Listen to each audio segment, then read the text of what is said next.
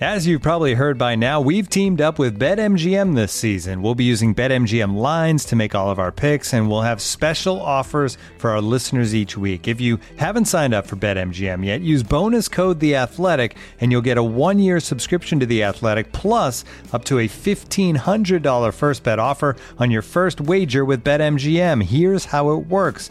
Download the BetMGM app and sign up using bonus code The Athletic. Make your first deposit of at least $10. Place your first bet on any game and claim your voucher for a one year subscription to The Athletic. See BetMGM.com for terms. U.S. promotional offers not available in D.C., Mississippi, New York, Nevada, Ontario, or Puerto Rico. Gambling problem? Call 1-800-GAMBLER. Available in the U.S. Call 877-8-HOPE-NY or text HOPE-NY 467-369 in New York. Call 1-800-NEXT-STEP in Arizona. 1-800-327-5050 in Massachusetts. 1-800-BETS-OFF in Iowa. 1-800-270-7117 for confidential help in Michigan. 1-800-981-0023 in Puerto Rico. First bet offer for new customers only in partnership with Kansas Crossing Casino and Hotel. Don't forget, if you haven't signed up for BetMGM yet, use bonus code The Athletic, and you'll get a one-year subscription to The Athletic, plus up to a fifteen hundred dollar first bet offer on your first wager. And now, two pigeons bemoaning the fact you can stream DirecTV satellite free. You see this? A family watching baseball on DirecTV with no satellite dish in sight. Let's heckle them. You call that changing the channel? Choke up on the remote, buddy. I hope getting all these games on DirecTV makes up for your mother not pre-chewing your sunflower seeds. DirecTV has the most MLB games. Visit DirecTV.com. Claim based on total games offered on national and regional sports networks with choice package or higher. Availability of RSNs varies by zip code and package. High-speed internet service required. Terms and restrictions apply. In a world of uncertainty, one thing is for sure cancer doesn't stop during a global crisis. On Saturday, June 13th, the Leukemia and Lymphoma Society will host a trailblazing event, Big Virtual Climb, sponsored by AbbVie, to support their investment in groundbreaking research to advance blood cancer cures and its first in class patient education and services, including financial support and clinical trial navigation. Step up to take cancer down by climbing 61 floors or 1,762 steps. Inside or outside, on stairs, on the road, or your treadmill, climb your way. Join us for an opening ceremony and then take on your climb with our heart pumping playlist. Join us on June 13th from coast to coast as we come together to climb, conquer, and cure. Register at lls.org slash big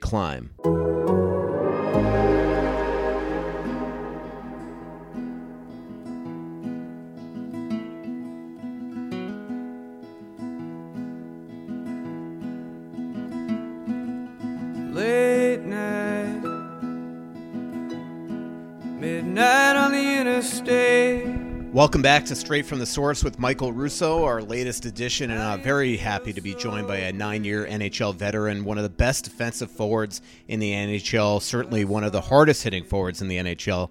He's turned into a very big fan favorite here in Minnesota, and definitely uh, 100% a go-to quote from the beat writers. Uh, Marcus Foligno, how are you today? Hey, Michael, we're doing good. Thanks for having me on. I can't. You said nine years. That doesn't. It's been going by way too fast. Then.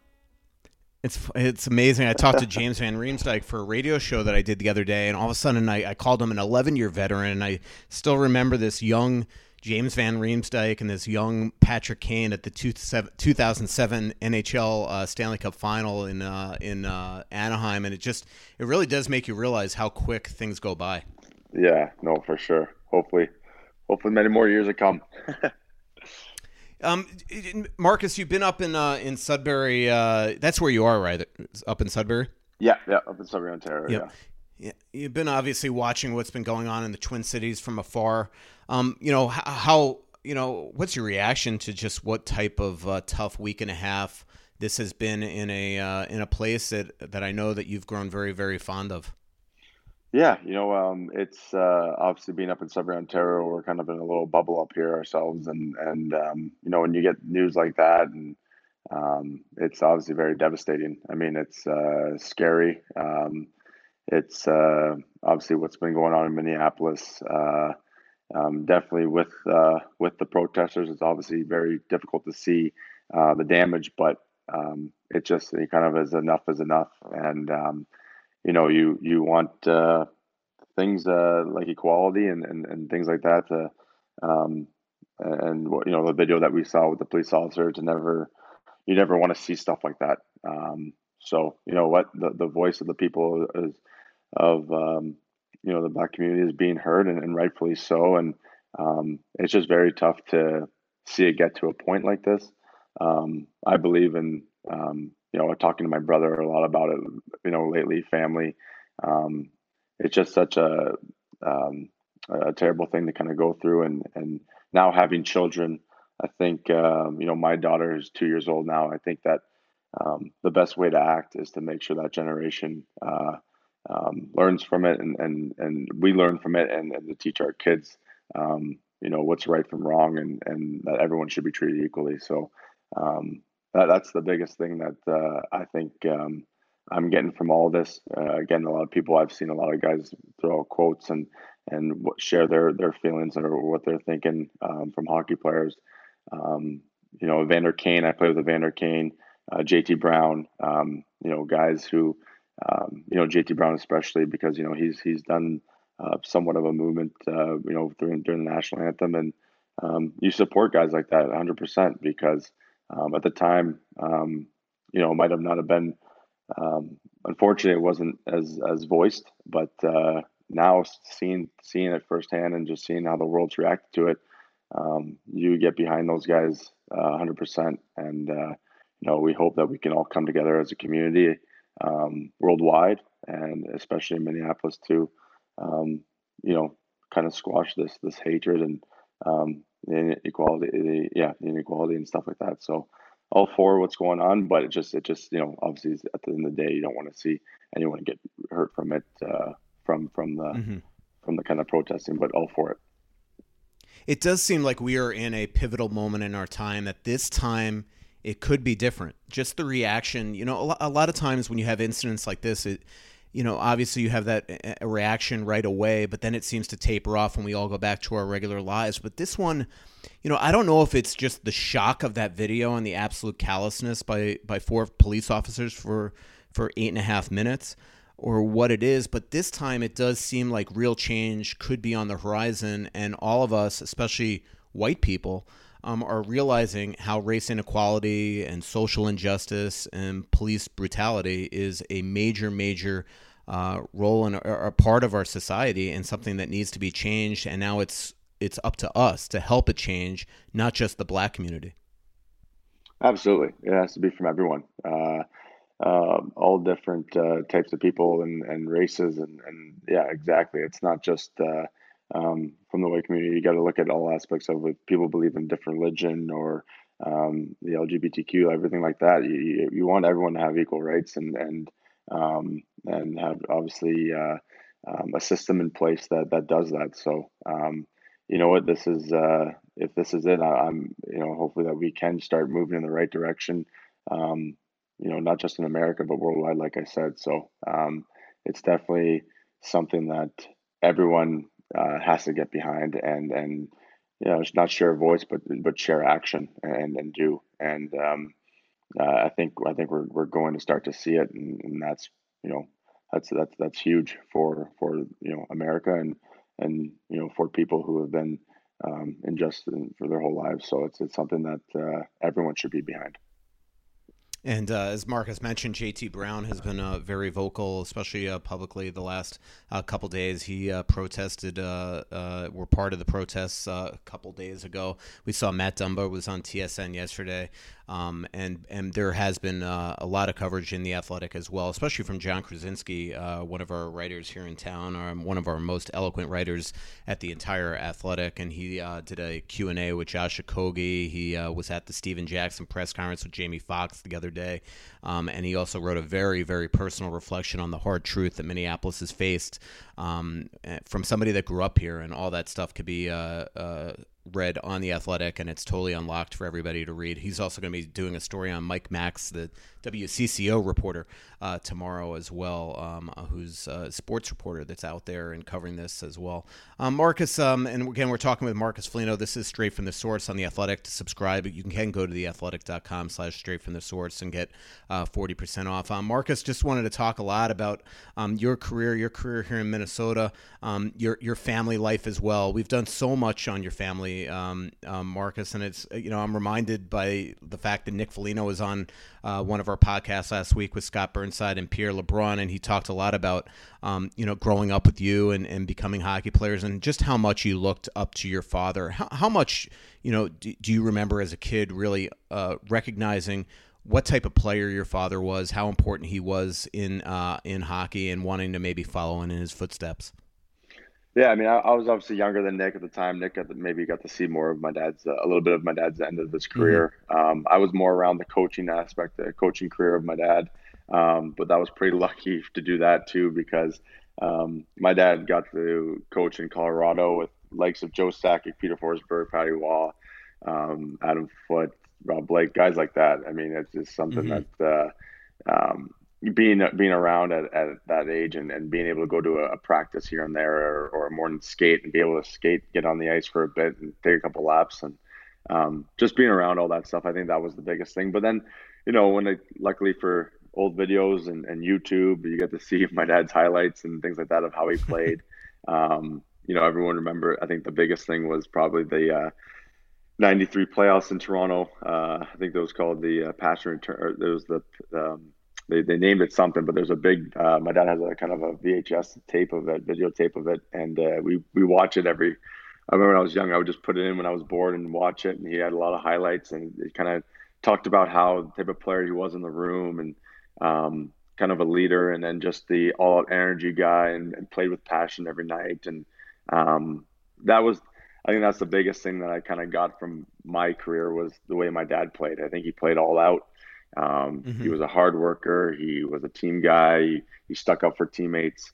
Um, and, and that was the biggest thing. I think we just enjoyed it. You know, I think when my dad scored that overtime goal where he shut off all his gloves and look, he won the Stanley Cup, but it was only the first round against Detroit.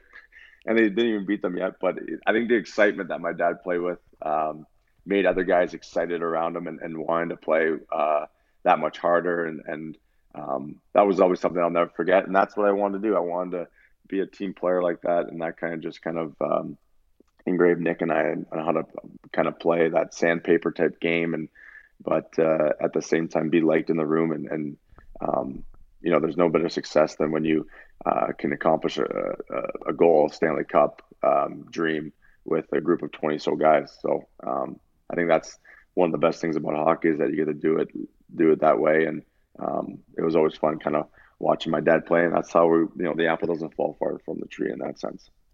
Yeah, no doubt. And uh, Nick Foligno, obviously the longtime captain of the Columbus Blue Jackets. Uh, Marcus is older, but uh, not so much bigger uh, brother. His Celine Dion loving brother, by the way. Yeah, uh, that's, that's right. Nick Foligno. um, although, although I remember when I did the, my first brother brother story on you guys, uh, Nick Nick Foligno said that Minnesota just got the uglier version of him. Yeah, yeah. I think that's what he that's what he tells himself just to make himself sleep better at night. But we all know it's not true. Yeah, but isn't it interesting? I mean, your, your dad, you know, he scored 355 goals in, in 1,018 NHL games for the Red Wings, the Sabres, the Maple Leafs, and the Florida Panthers. Uh, I forgot that you lived in Boca Raton, Florida, my hometown. Um, he, but he also ranks 51st in NHL history with 2,049 penalty minutes. And it's just, I find it very interesting that it's almost like Nick – you know, and trust me, we've seen your skill. You have skill, but Nick got the. It seemed like the goal scoring touch. You got the the hard nosed, hard hitting, gritty t- touch. But yet, as a leader, you both are that guy. I mean, you know, Nick is obviously a longtime captain of the Columbus Blue Jackets. There's a lot of Wild fans that, um, and maybe reporters that have campaigned for once Mikko does hang it up, you may be becoming the captain of the Minnesota Wild. Um, it is interesting how you each have like one facet of your dad on the ice, but you are very much him off the ice. Yeah, I mean, I, I, think yeah, I'll definitely give Nick credit. He's got, I think if you were to roll the highlight reel tape, I think Nick's got a lot more highlights than I do when it comes to scoring goals. But um, yeah, I think like I said, that's something that we've we've taken away from my dad, and we've we've developed that, and and that's the leadership quality. And I, um, that's not something that's you know, I don't think that's something that, that leadership is something that you can work at and, and things like that. But it's a it's a big mindset too. And I think just from watching my dad, not only in hockey but off off the ice too, I think that's another thing is that he was a great dad, and mm-hmm. um, he, he he showed love, he showed kindness. Uh, it didn't matter if it was kids or you know us kids, um, anyone that would he would walk up to fans. We we got to see a lot of my dad when he went up to fans and did stuff like that in the community. Um, people love my dad because um, he took time and talked to people and things like that, and that just mm-hmm. because of the good person that he is, and I think that just rubs off on us. And um, I just, you know, I never, never got, you know, around to understand why, you know, there is people that uh, don't take time for others in, in this world, and um, you know, a lot of people that when I was in Buffalo would come up to me and just be like, you know what, I remember this one time your dad just came out of his way and shook my hand and said, and you know, met me, and they don't know how much that meant to me, and it's just stuff like that that my dad did that I said, you know, that's that's how you should be treated. We're we're, we're athletes, we're professionals, and people look up to us in the community, and and you know that's what I want to do in Minnesota, and I feel like I have been doing, uh, you know, the past three seasons, um, uh, getting to kind of develop that uh, that sense of, of character in, in the city of Minneapolis and just in Minnesota and representing the Wild, and um, I think you take pride in that stuff, and that's what I did. That's what my dad did, and um, I think that goes a long way, and, and definitely it's it's a leadership quality. Uh, this is Michael Russo from The Athletic. Uh, you're listening to Straight from the Source. My guest is uh, Marcus Foligno, the star of the Minnesota Wild uh, Born to Be Wild video, by the way, uh, which we'll talk more about uh, later in the podcast. Um, your dad, you know, the other thing, by the way, m- one of my fondest stories that I wrote this season came right at the end, right before the pause. It was a father son trip out in Vancouver and Edmonton, and I got to do a father son roundtable that your dad was a part of Luke Kunin's dad, Brett Hunt's dad, Matt Dumba's dad. Um, God, I'm oh, forgetting oh, yeah. the others. Yeah, Ryan Hartman's dad as well. Um, yeah, oh yeah, so they're a good group. Yeah, it was a it was a fun fun chat as well, and I know I'm forgetting one. Uh, it'll come to me at some point. Um, the interesting thing about your dad, he also had uh, his signature goal celebration, which was the Foligno leap. And unfortunately, um, you got to score your first NHL goal in 2012 against your brother, by the way, when he played for the Ottawa Senators. But you didn't know you scored, so you actually did the Foligno leap, yeah. your second goal, right? yeah, actually, my first two goals in, in, the NHL were I don't even know if they went off my stick and then they went off someone else's body or something like that. So, yeah, my first goal against Ottawa was my second game in the league, and it was against. I was lucky enough to, to play both my games against Ottawa, my first two games. But I never. I tried to. I think I won a battle behind the net, and I tried to center it to Drew Stafford, and uh, Drew Stafford was kind of coming down the pipe, and and I think Daniel Alfredsson like chopped at it, and it ended up like just fluttering in the air and going over Ben Bishop's shoulder and trickling in. But I didn't know, and like, well, Drew Stafford came by, he tried to swipe it out of midair, so I don't know if he hit it. So I was like, I'm not celebrating if this is not my goal. So it kind of just happened so fast that I didn't end up jumping until my second one, which was in which was in Buffalo, which was pretty cool because my dad was actually in the at the game in Buffalo. So you know what, things work out the way that they did for a reason, and. uh it was pretty special doing that. And same thing kind of went off my went off my butt or skate or something like that. And and I fell down, got back up, did the jump, and the guys had a pretty good laugh. But it was just um, you know paying respect to my dad because you know he's, he's such a big influence for Nick and I and and for my sisters too. And um, he's he's the, the, big reason why we we made it to where we made it. That's the NHL. So uh, just something to kind of giving a tribute back to him. I remember Nick was telling me your first uh, NHL game as well, the game that you scored, and uh, you popped him in the corner, and he he speared you on your way back up the ice. I think you guys have now played each other probably seventeen or eighteen times. Your first time in Minnesota, coincidentally, you broke your cheekbone, if I remember the game before, yeah, with all, with all your right. family in town too. I think both your sisters, Kara and Lisa, were coming, and uh, a lot, and maybe even your dad as well. Um, and then you yeah. didn't even get to play the game, but uh, it's got to be just an absolute thrill to to you know play games against your brother, a, a, guy that I don't think people realize that you shared a bedroom with, even up to his first year in the NHL, right? Yeah, yeah, yeah. I, I can actually make fun of Nick for that one because he was older at the time. But yeah, I think Nick and I shared a bedroom up until uh, Nick got married. So it was it was pretty pretty pretty comical, but it, it was uh, it was a it was a it was a tough uh, tough growing up with Nick. That's for sure. He was just uh, he was the one that I mean, especially sharing a room with him. I mean, he was so he's got a little bit of OCD in him and organizing things like that. He would uh, um, sharing a room with him. He would come in from the road in, in, junior hockey when he played for Sudbury Wolves, and I was just playing in Bantams at the time. But I'd be sleeping. He'd come in from you know a bus trip in, in Sudbury. It's about four hours, which is the closest place. So he'd get in around two in the morning. It's a school night, and and he would just we had these closets that would like just bang. You couldn't shut them quietly. They had like the magnetic strip on them. So he was the type of guy though that if he came back, he had to put his clothes away perfectly. He couldn't do it the next morning. He had to get it off his chest right away and just get everything done and, and settle before going to bed. But that was the worst part about him. And then he somehow he would wake me up and he was such a bad snorer that he would get right to bed somehow. He was so tired he would just start snoring that I would be up for another two hours and that's how my probably from from 14 years old to 18 years old went. So, um, yeah, just uh, he was he was a treat to, to live with and, and obviously to share a room with. But uh, I think that that's what made us closer. We we pushed each other and um, I owe a lot to Nick too because he's he's a, one of the bigger reasons why uh, you know obviously make it to the NHL as well. Yeah, can I ask you on a on a on a you know sensitive topic? Um, you know, I, I want to talk to you also later in the show about the Janis Foligno Foundation, but but how much did you and Nick mm-hmm. really lean on each other and your sisters uh, when your mom passed away so so tragically? Uh, yeah, honestly, I mean, we were we were a close family. Um, obviously, before my mom's passing, but you know, I think you know you could either you know drift away a little bit from siblings. I mean, my oldest sister Kara, she was, um, I believe, kind of like in in her teaching career at that point. She was already done college, so she was kind of out and about and and um, living away from us. And then my second old sister Lisa, um, she was uh, she was kind of in and out of Sudbury as well with school and things like that.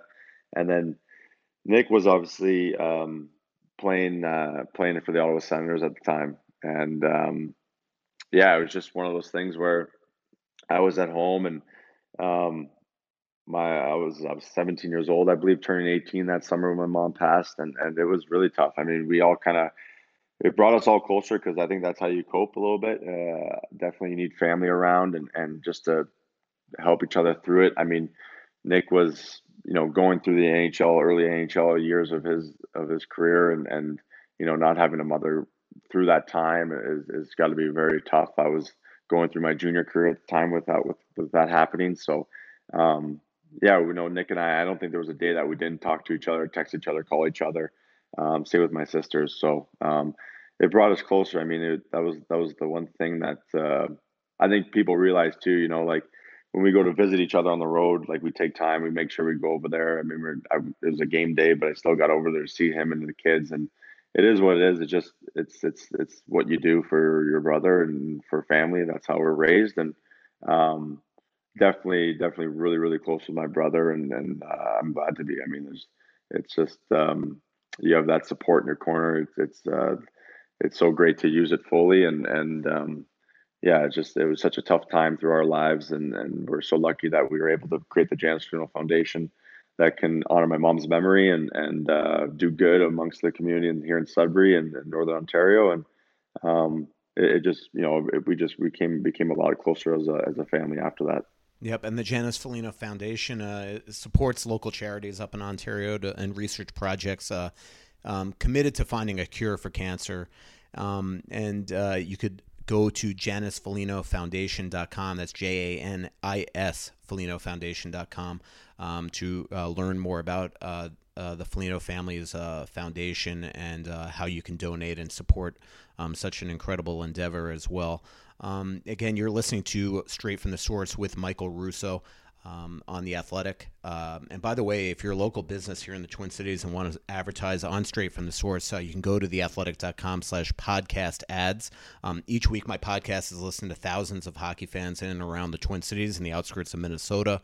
Um, so, what better way to promote your business? And since the it's amazing, since the NHL pause alone, uh, my guests uh, have included not only Marcus uh, but Zach Parise, Jared Spurgeon. Um, let's see, Alex Stalock, I think Devan Dubnyk, Brian Rolston uh, Brad Hunt, Nate Prosser, Bruce Boudreau, Dean Evason. It's amazing. Uh, so I appreciate all these incredible guests. And um, if, so if you're a gym, a hockey shop, an insurance company, a law firm, dental practice, whatever, there's a great place to get your word out. Um, and again, to advertise on this very show, just go to theathletic.com slash podcast ads. Uh, there you could fill out a very simple form and we'll get back to you right away. Again, theathletic.com slash podcast ads. Um, again, Marcus Foligno, uh, my guest here. Um, Marcus, um, I talked to you a couple weeks ago, and I want to talk to you about the Born to Be Wild uh, video as well. But um, you were telling me an interesting story that I don't think a lot of people, and Brock Boeser brought this up to me the other day when I did a feature on him, is is how strict the quarantine is up in Canada when you cross the border for that first time. It's a 14 day quarantine, yeah. and not only is it not only is it uh, a quarantine like here, you know, stay at home, but really nobody's been staying at home. Um, there, you, they actually will send uh, call your house, send uh, officers to your house to essentially make sure that you are uh, abiding by the quarantine, right? Yeah, exactly. Yeah, it was. Uh, it was. I knew it was going to be strict, but I didn't know how strict it was going to be when we land, when we stepped foot in Canada. So um, we had um, obviously border officers come to our plane and and um, just kind of uh, kind of give you the rundown. You had to go on like a website and fill in all your information and put the address that you're going to be at and phone number, um, write in all the your family members' names and things like that. Things like that. So, and then you had to like uh, wait to, to, when you pressed uh, you were done on this website. You had to show the the the lady um, who was the border officer at the time that had us um, that there was a green check mark so that you're approved. Um, so it was just one of those things that you know it took some time, and then it's almost like when you landed, you had 30 minutes of kind of inspection, just where are you going, um, what car are you using to get back to the house. Um, does anyone live at the house that you're going to? So things like this you just had to answer. And then yeah, you're on a 14 day self isolation. And uh, we were lucky that you know obviously we have family up here, so um, my dad or, or, my my wife's parents um, uh, got to go and and kind of load up our place before uh, with groceries and stuff before us landing.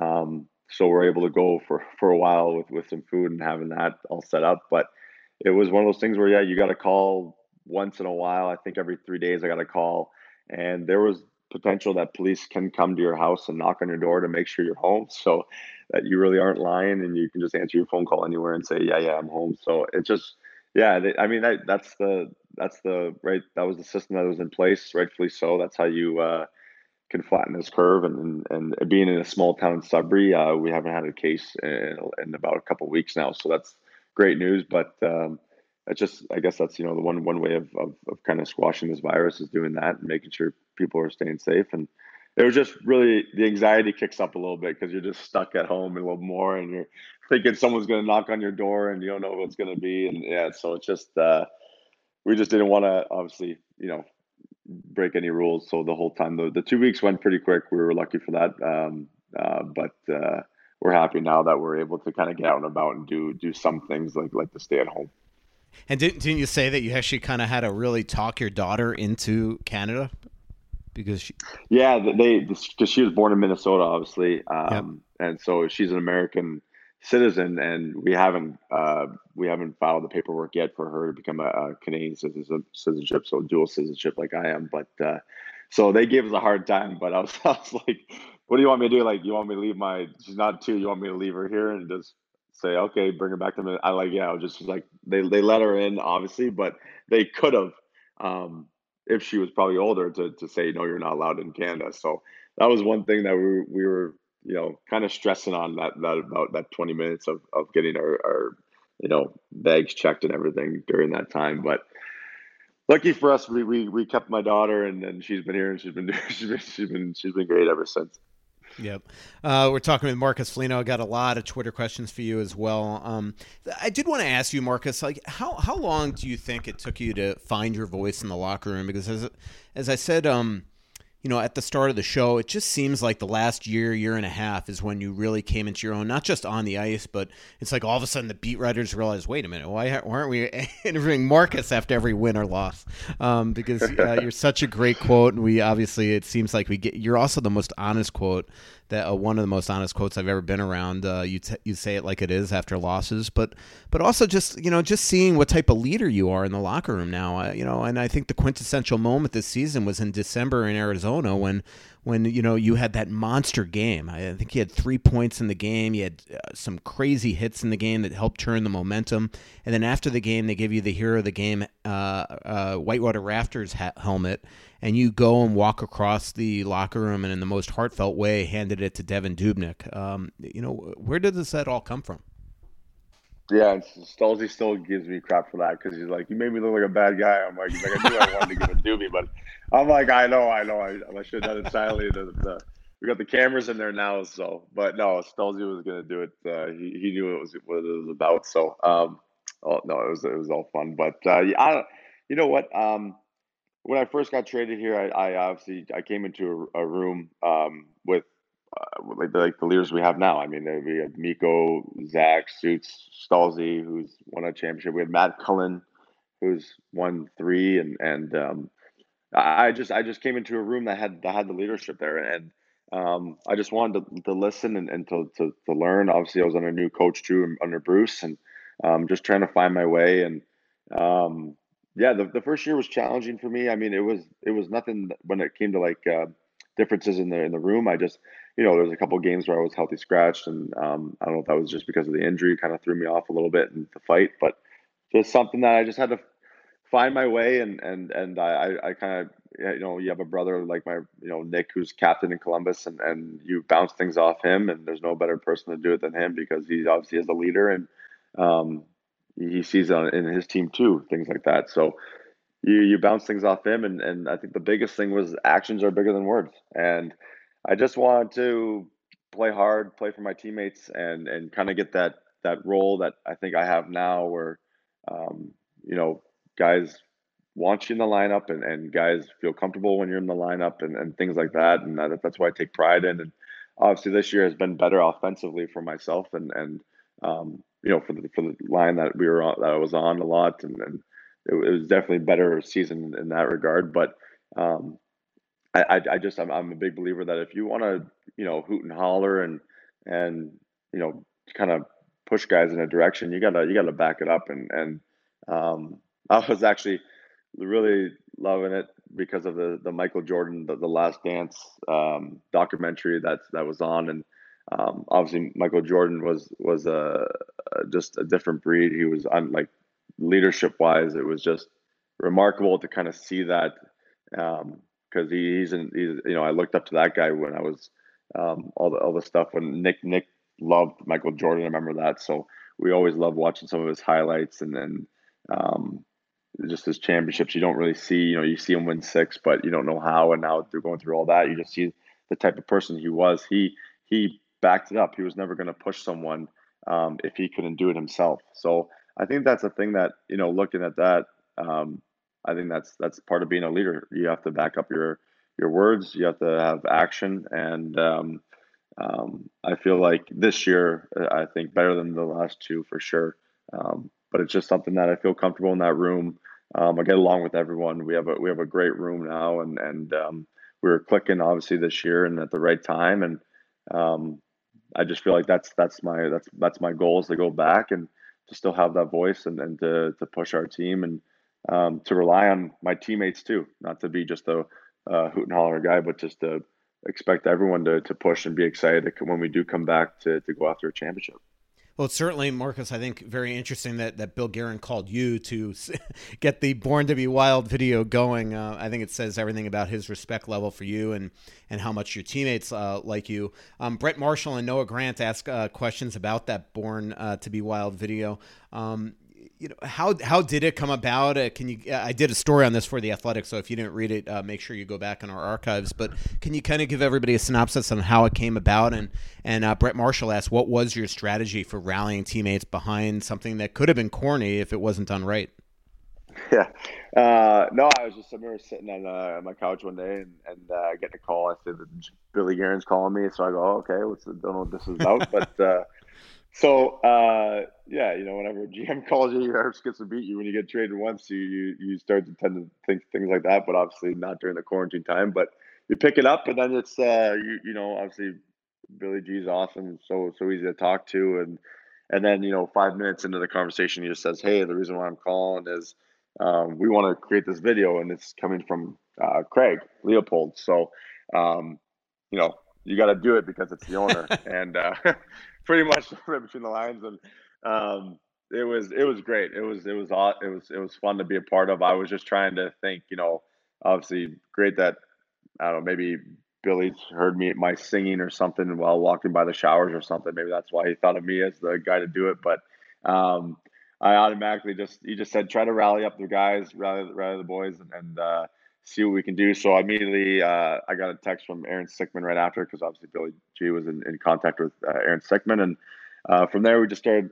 talking with uh, Aaron and, and going back and forth and seeing how we can just get the guys on board. And and I think at first we didn't want to just say something that we needed. We need a song. So, like I said, I, I called Matt Dumba. Me and him FaceTime for about 45 minutes one day, and and uh, we just went back and forth with some videos and and uh, some some songs that we could do. And uh, and then one night, Dums just kind of sent me this song, the the Born to Be Wild, and uh, I was like, yeah, this is perfect. So we then sent it to Sicky right away because we kind of had a time crunch within the week, and uh, I know it's you know during quarantine we're so busy anyway, so it's tough to do it. But uh, no, I'm just joking. And then so it was uh, it was easy from there. Sicky kind of handled it all and sent it out to the guys, and there was some there was some you know guys saying really Sicky, but then Eric Staal threw in the video right away, and that kind of broke the ice. So thank God for Stalsy to do that because then you know, being the older guy with kids, it got everyone involved, and and uh, it seemed to just kind of video started flowing in from there. And I think a week later, we had the video all set up and ready to go. So um, it, it, was fun. I mean, was, they were trying to think about making guys do certain parts of it, but then they just said, you know what, send us as much video as you can of it until you're you feel like you're embarrassed, and then uh, we'll edit it to make it look like you're not embarrassed. So it, it was pretty good. And then Al Stalock was the cherry on top for sure. I mean, that uh, that slide didn't know what was coming. Yeah, exactly. poor, and then poor Simon, Alex's son, just started crying. And if you haven't watched this video, uh, the Born to Be Wild video, unfortunately, I don't think uh, you can only really at this point watch gifs because they only paid for the songs, the licensing of the song for a week. Um, but right. it is, it's, it was a really fun story. Um, you know, my favorite parts was uh, first of all, Marcus was the star of the story, and it's a dream sequence to start and to end. Uh, but uh, I mean, Ryan Hartman duck hunting, like like the you know, uh, like the duck hunter. Um, what's that guy's yeah, name that again? was awesome. Duck Dynasty, right? D- Duck um, Dynasty, yeah. Yep, I think Galchenyuk's cat just attacking him. That was probably a great. That was a great part. Yeah, that well. was perfect. That's that's yeah. that was that sums up Chucky as he's in the room too. He's just he's just wired like that too. Uh, I know I, I, asked Craig Leopold his favorite part, and he said it was Spurgeon because he had no idea it was Spurgeon, and it's so true. If it wasn't for the credits at the end of the video, I, I would I didn't know it was Spurgeon and his kids either. Uh, you know, you and that's been kind yeah. of the fun part of this whole pause. I, I, talked to Jared Spurgeon about this on my podcast a couple of weeks ago, Marcus. But you know, Spurgeon is one of those guys. He's got the richest contract in wild history, and it feels like just now he's letting people into his life and to see what type of personality he is. he's, he's, on Instagram and doing stuff like that. It's yeah. kind of funny. I mean, yeah, stuff yeah, that you, I'm sure, have known is that Spurge actually has a sense of humor and things like that. So, yeah, no, exactly. I think people are enjoying seeing that side of Spurge because we all yeah. see it on a daily basis, but uh, he's he's pretty quiet when it comes to the the media. Uh, you're listening to Straight from the Source with Michael Russo. To subscribe to The Athletic, theathletic.com slash straight from the source. That is, uh, uh, you'll get in for 40% off. And not only do we have thousands of uh, uh, articles a week, I mean, literally, uh, but we have podcasts throughout, I think more than 100 podcasts right now, and several in the NHL. And Kevin Weeks just did a podcast with, with Scott Burnside and Pierre LeBrun um, on Two Man Advantage at the Athletic. That's going to be a must listen. I covered Kevin in Florida. He's one of my uh, best buddies, and you know that he has had a lot of thoughts um, about what's been going on from a social and justice point of view uh, the last uh, week and a half, and obviously for centuries in this in this country. Uh, so definitely listen to that. And and if you missed uh, Two Man Advantage last week, Nick Foligno was their guest. Um, also, Dan Cloutier joins Vancast this week with Jeff Patterson and Thomas Drance. Um, Dan, I'm sure talks about the 2003 Minnesota Wild Vancouver Canucks series. I just did a story today with Thomas Drance on the Wild Canucks series from the eyes of Travis Green and Dean Evason. So uh, make sure you read that. And then Cam Atkinson of the Columbus Blue Jackets joins Aaron Portzline and Alison Lukan on Front Nationwide at the Athletic. Uh, those two writers have the pleasure of covering Nick Foligno. Um, with the Columbus Blue Jackets. Um, Marcus, as I mentioned, I have a lot of Twitter questions from you. I'll try to breeze through some of them here, uh, just sure. because so many Wild fans uh, uh, uh definitely uh, love and, and love watching you play and have a lot of questions. Uh, Joe Hiddy asks, uh, and this is in my feature I wrote on you and Nick uh, a couple years ago, but why the nickname Moose? How did it come about? Yeah, that, that was, I think, that was, I don't know if my family named me that. I feel like maybe my, my mom did or, or my sisters. I think I was just, when I was younger, I was getting taller than Nick, but I was break, breaking bones. I remember I broke my ankle a couple times uh, playing basketball when I was going through my growth spurt. So I was just, I was kind of uncoordinated and gangly like a, like a moose looks, but kind of big, but just not, not really uh, proportionate. So let's put it that way. So I got the nickname Moose, and, and just being a, one of the bigger guys in my family and extended family, I think the family got a, a ride out of that. So um, it kind of stuck, and then I went to the dressing room with with whatever team I was on from from midget to bantam, and, and then to juniors, and then it just kind of steamrolled from there. Yeah, uh, that was a funny part of that Foligno brother story. Is that uh, that Nick said that you were clumsy like a moose. You're skating and things like that.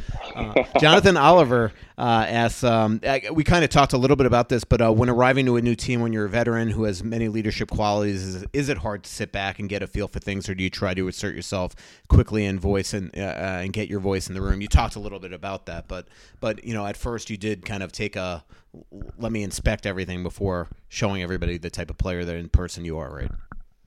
Yeah, exactly. I think you just got to get a feel of the room, and and, and you know, at, at, the end of the day, you're going to, you know, a totally different room that no one really knows who you are personally. So I think getting close to guys and, and understanding how guys work and, and who guys really are, and um, uh, people in the organization. You know, there's so much staff that does things uh, outside of the hockey, even the community, getting to know those people. I think yeah, just you just take a step back. You just try to you know, it takes a season, yeah, but um, you know, looking back at it, it I, I, wouldn't change anything. I think it's uh, it's set me up in a pretty good spot, and and uh, I've been loving Minnesota ever since. Um, uh, Rob Lewis, uh, we, we, we, he asked, uh, you know, uh, just how do you resemble your brother and your father in terms of playing style? You talked a little bit about that. General uh, Soreness asks, as a kid, uh, Demarcus and Nick spending time at the rink with your dad. You talked about that. You guys were very young, but he also asked, which of your dad's teammates did you look up to? Um, you know what? I mean, teammates wise, um, you were real young, I mean, so it's probably more yeah, as you really mentioned young. the players he coached. Yeah, I mean, there's if there was some players that he played with that I look back at now. I mean, Nick and I actually were on a call with uh, Sportsnet long, uh, last week with my dad on it, and uh, we just mentioned that like you know we love when he played with Wendel Clark, um, mm-hmm. Doug Gilmour, guys that that had that that sandpaper to their game and, and that leadership qualities and, and they're great players too. So much fun to watch. And um, you know, I was lucky. I was fortunate enough to get coached by Lindy Ruff in Buffalo, and Lindy played with my dad in Buffalo. And um, I was like, you know, he was just a hardworking guy. My dad always talked about Lindy Ruff when we were younger, on how much he respected him and things like that. And um, it was so cool to you know come into the NHL, and there's your you know your head coach is Lindy Ruff too. So yep, no doubt. Um, and what's like really neat like about that, that is Lindy also coached your dad uh, in Florida. Yeah, yeah, that's right. Yeah, I know. It's yeah, it's just it's crazy how that works, and and um, yeah, so that was that was that was a guy that I, I looked up to right from the get go when I got into the league. No doubt. Um, uh, I remember your dad once told me real men have scars. That's something he embedded and put in your head right at the beginning of your playing days. I'm sure. Real men have broken noses or something. That, that's what you live by too. um, Ton Squad asks, I won't put you on the spot with this question, but he asks, uh, can you can you get Eichel uh, to leave Buffalo and come to Minnesota? But you know, let's turn the question a little bit. I'm sure you saw Eichel talking. I'm sure you saw Eichel yeah. talking the other day how it's been a long five years, just all the losing. Um, I'm sure you could relate, right? I mean, that that was another thing. I'm sure when you got to Minnesota, that it's it's hard to go in that locker room and make a lot of noise when when, as you've said many times, you were coming from a team where you had never made the playoffs and and wanted to become a winner. Um, so I'm sure you can relate to what Jack Eichel is dealing with right now. Yeah, you know what? I, I feel for Jack. I, I, I really do. I think uh, you know just from being there when he was a rookie coming in the league, um, he's matured so much, and um, you know I just think that he he's he's top ten players in the league. He's he's an unbelievable player, and he's so much fun to watch every night. And he he's led that team to um, pretty much all of their victories this year. Honestly, I can I think everyone can attest to that. I think his his play this year has been unbelievable, and um, you know he's he's a guy that's backing up with action right now. So um, is he frustrated? Yeah, because he doesn't want to. He hates losing, and he's a winner in, in his head, and that's that's. If I'm a Buffalo fan, I love it. I think that's what you you need in order to turn around a franchise like that. Um, you know, it sucks going through the years that I had because that's what we wanted. We wanted to be winners, but you know that's what it takes to rebuild. And you know, as, as, going through it too, I feel bad for the Buffalo community, and, and I'm always be a little bit of a Sabres fan just because I grew up watching them and I played for them. And um, you want, you know, as much as you when you get traded, you're like, you know, I hope they never win. But at the same time too, that that city just deserves it. They they they deserve playoffs. It's so much fun. The community gets behind it. I've seen it before. I've been to those games. I've been to the the the, the heartbreaker against Dallas Stars in overtime.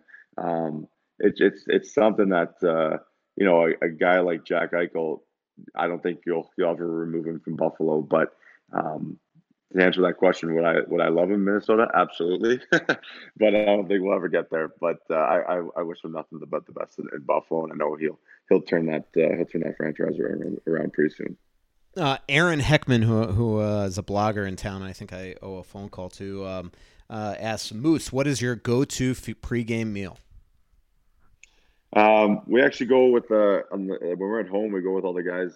majority of us go to Arezzo uh, in uh, close to our homes in Edina, and uh, it is a uh, Italian spot. So I'm just um, spaghetti and uh, chicken chicken cutlets and uh, a little salad, and then um, that's pretty much it. There's there's nothing really else after that. I mean, I get up and then a little a little toast and peanut butter coffee, and away I go to the rink. Uh, Justin Backey asks, uh, who by the way runs the Kaprizov Countdown Twitter account, um, what is the hardest part knowing that you finally get a chance to play in the playoffs, play and have a playoff run, only to see so only to have so many unknowns and have the season end so abruptly? And and do you find it exciting that that you could have a start up and go directly in the playoffs and have a chance at winning the cup?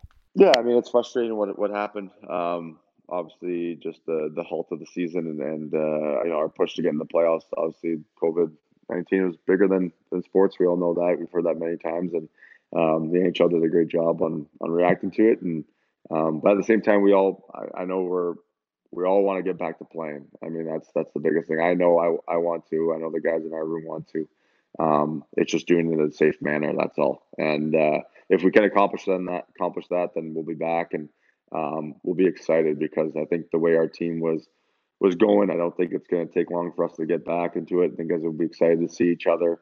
Um, obviously, playing in front of no fans is, is, is totally a, a, different story. But um, I, I, think, you know, I was talking to Luke kind of about it. I think once that puck drops and you're playing against Vancouver, best of five series, I don't think you're going to be thinking too much besides just the game. So um, I, I, honestly believe that once it, once the first game gets started, it's going to be business as usual. And, and um, you know we're playing for the Stanley Cup. I think that's the that's the biggest prize, and that's what everyone will be focused on.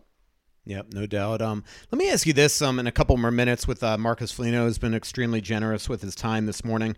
Um, Marcus, uh, you know, uh, I'm do- I'm working on this story about what hockey might look like actually on the ice, and not just ha- not having crowds there, which will be very weird. Um, but you know, like baseball is trying to outlaw spitting and sunflower seeds and, and all that type of stuff. Um, it is pretty impossible to social distance when you're playing the game of hockey.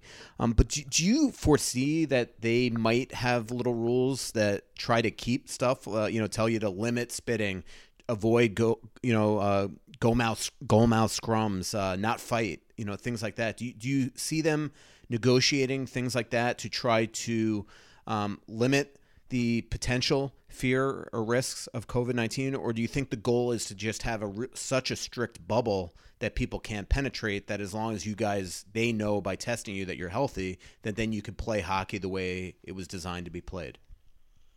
Yeah, I mean, honestly, I just can't see the game being played in that type of situation where you like no goal mouth, like you know what I mean, like no no fighting, no um, I get it that you use maybe your own water bottle on the bench and things like that. I think that's the we, we do stuff to limit that stuff. I mean, but I, I think you're just then, then taken away from the game, and and uh, that to me is is we got to make sure that we keep the integrity of the of the game, the integrity of the Stanley Cup playoffs intact, and if we can, like you said, create that bubble where you know we're getting tested, we're we're staying in strict areas, we're having dinner with only the people that we're with on a daily basis, and things like that. And we have meal areas set up, and I, I I'm all for it. But I just I think if you do that, people's games change. You know, roles on certain guys change. I just there's there's a um, playing the game and, and winning games is is uh, about sometimes the fear goes into to playing certain teams and then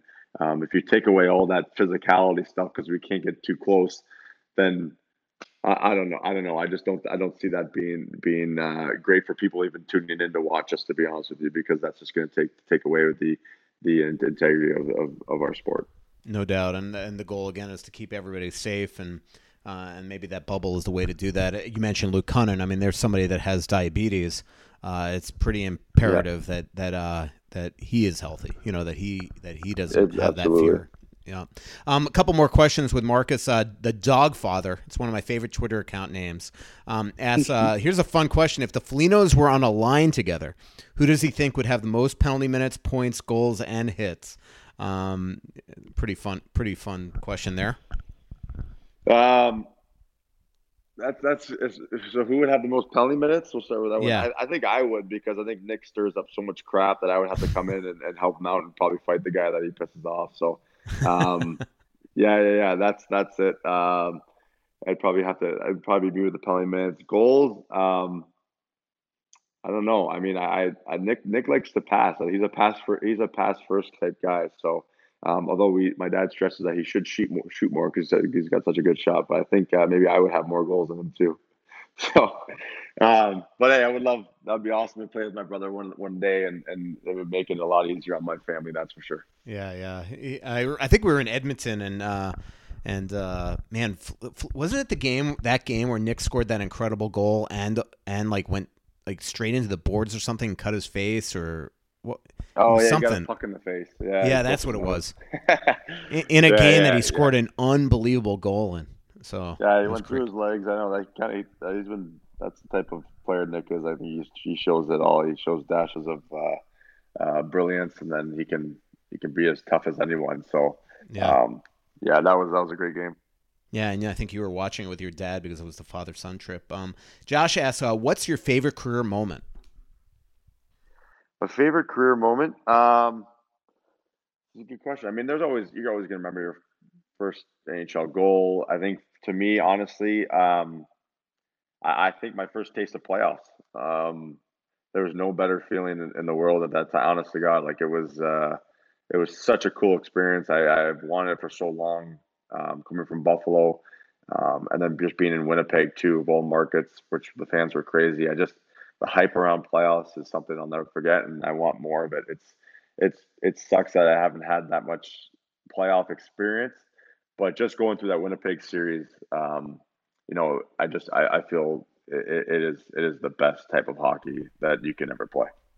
Uh, final three or four questions with Marcus Foligno. Uh, Jenna Christensen, who I think Yep, uh, she uh, played at Gustavus. I knew I recognized the name. Uh, what was your style of play at the beginning of your career, and how has it changed? have you found that your your style has changed, or is it the same? Um, yeah, I mean, I think I think things have been tweaked. I mean, I definitely become like more of a, a defensive. Um, I don't want to say defensive minded, but I just I take pride in that, and um, I just when you come into the league as from juniors to the NHL you know, there's growing pains. I think there was some things where I thought I was a little more, a little more skilled, um, in a sense of like beating guys one on one. I realized that in the NHL, guys are just so good that um, there's just different ways to get around or get free from guys or get into certain spots. Um, but yeah, I would just say, you know, there's just some things that I felt like uh, came in the league. Maybe you know, obviously I came in the league and had a pretty good production going on with uh, my first stint, and um, you know, there's growing pains and, and, and you know you you you kind of get pushed into certain roles from certain coaches and um, but definitely I find myself more as a role player now than I'd than I'd maybe uh, entered the entered the, my my career into the NHL. So um, definitely something I just I take more pride in, in being that steady um, two way player. Yep, and if you look at the analytics, uh, Marcus is. Uh I mean, the numbers don't lie. One of the best defensive forwards in the NHL. Um, John has a great question. Does Marcus have any aspirations of coaching, like maybe your father did after his playing career is over? You're only 28, yeah, I mean, so we're not trying to rush yeah. you. But... no, I know, I know. You don't want to think of that stuff too early, but no, honestly, I, I, I would, um, yeah, I, I, would love to coach. Um, uh, you know what ranks? I'm not sure. Obviously, you have to work your way up, but uh, I think you know, just seeing my dad go through it and, and being around, uh, I think it's it's it's something, you know, that would be uh, very interesting to me, and um, still connect you to hockey, and and I think helping players out would be something that I'm interested in getting the best out of players that I saw my dad go through, um, and that that's something that uh, that uh, makes you feel good as a person, um, and and yeah, definitely I would love to love to stay in, in touch with hockey after I'm done playing and and uh, but we'll we'll well, time only time will tell when when that is. So hopefully it's not Yep. for another ten years. A final couple questions, I promise, Marcus. Uh, Scott asks, uh, ask him about the rookie he roughed up earlier this year. Did the reverse happen to him when he was a rookie? I remember that. I can't remember the kid's name, but you beat the living crap out of a kid for I th- who did he hit? He hit somebody, um, and you, you went Um, after him. But then it- you, but then Joel- you, uh, Joel Farabee. yeah, yeah. And who did he hit that made Yeah. you do it? I can't, can't remember. Um, but either way, you, funny, you, funny thing about the funny thing about that uh, that the fight against Joel Farabee is I I guess he was um he was I think he's from Buffalo or or uh, Western New York a little bit. Anyways, uh, he when I was playing in Buffalo, um, I got a text from one of the PR guys that that night after I fought him, and he goes, "Do you remember Joel Farabee?" And I go, "No, I don't remember Joel Farabee. I, I just know he, I think Joel's is he 18, 19 year old, 19 year old right now, or 20? I forget how old he is right now. But he goes, um, you went out to one of his, um, uh, they have a Quebec team in, in Buffalo, Buffalo Junior Sabres. And I believe I went out to, when I was my first year in, in uh, Buffalo or second year in Buffalo, I went out to one of their practices and I practiced with this, with this young team, this Pee Wee team at the time. and that Joel Farabee kid was on that team. And I was like the guest uh, skater to come skate with him at practice. And he goes, just to let you know, that kid is now in the NHL and you just fought him. And I go, he's like, not to make you feel old or anything. And I'm like, oh my God. But I give credit to that Joel Farabee kid. He's he's a tough kid. And I think, like I said that before, you know, guys like that, that do that at a young age, that's how I kind of was raised too. You come in, in order to win guys over, you have to stand up for yourself. And sometimes you got to fight. And that's maybe that's the old school mentality. But um, kudos to, to, to Joel. I mean, he was and you've let up, man. and I, I think he's I think he's known for. I, I want him to be known more for. Uh, it's it's a lot easier if you're more for a skilled guy and, and scoring goals and stuff like that. But you know, kudos to him. I, I'm you you're under a lot of respect into that dressing room that day. Yeah, and he uh and you definitely let up on him and uh it's funny whenever you uh beat the heck out of somebody I usually put out the the YouTube video of you fighting Ryan Carter once. That didn't that didn't end very well Oh, for Ryan. man. Curtsy must hate you. I know, I do it like every single time. um it's gotten older. Uh, last two, I promise. Uh Kat asks, um here's a good question. What strengths of the wild make you feel that you guys can make a deep playoff run? That's a good question. Um, honestly, I just I loved our I loved our kind of our fire firepower that we had at the end of the season. Um, obviously, lead led by Kev and and um, I don't know. I just felt like we had a little bit more of a balance with lines. Now we're figuring that out. Um, you know, we were obviously winning too, and and just playing the right way, and and our starts were a lot better. I think that's one thing that I really liked in the last probably twelve games. Um, we were starting on time. and it's stupid to say that starting on time, but you know that's probably one of the biggest things after a loss is you know you always talk about the start and and um, but yeah, I just I we always were ready. Um, we had a lot of production from a lot of lines. I mean, I don't know if you call them the fourth line.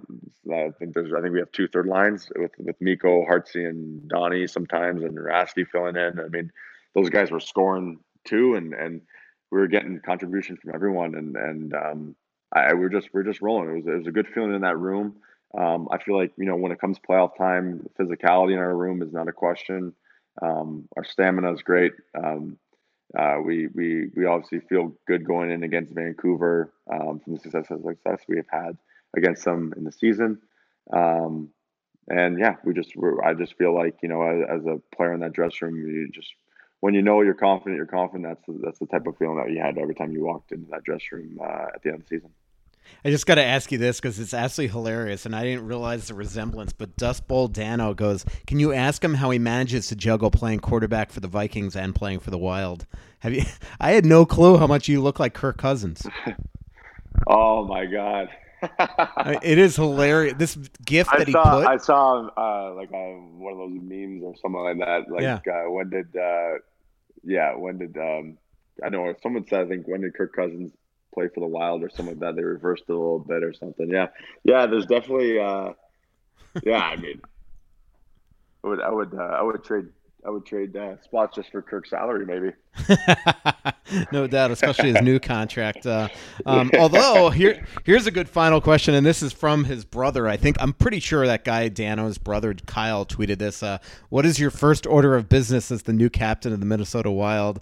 Uh, I won't ask you that, but I have been saying, you know, if I were Bill Guerin this summer, um, this off season, whenever that off season begins, I would talk to you right away about an extension uh, with with the letter C on your chest. Um, you know, I won't ask you that, but have you started talking yet, or is it too soon? Where where your agent Pat Morris will start talking to the Wild about an extension? You know what? I uh, I just haven't heard much. Honestly, I, I don't think you can start talking until uh, after July Yep. First, I believe, or June yeah, 31st, or which, whatever it is. And, and that's going to probably be yeah. pushed back. Uh, they're going to all these yeah, dates exactly. that are in the calendar are going to be pushed. Yep. Yeah. You know what? My my my goal is just to if when we do come back is to be ready and and, and to build off of uh, the season I was having and and um, you know obviously would would love to sign an extension in Minnesota. No no no doubt. So um, I'll, I'll let uh, the agents work and, and Billy work that stuff out, but um, I'm, I'm focused on getting back to Minnesota eventually here and, and getting on our quest for the Stanley Cup.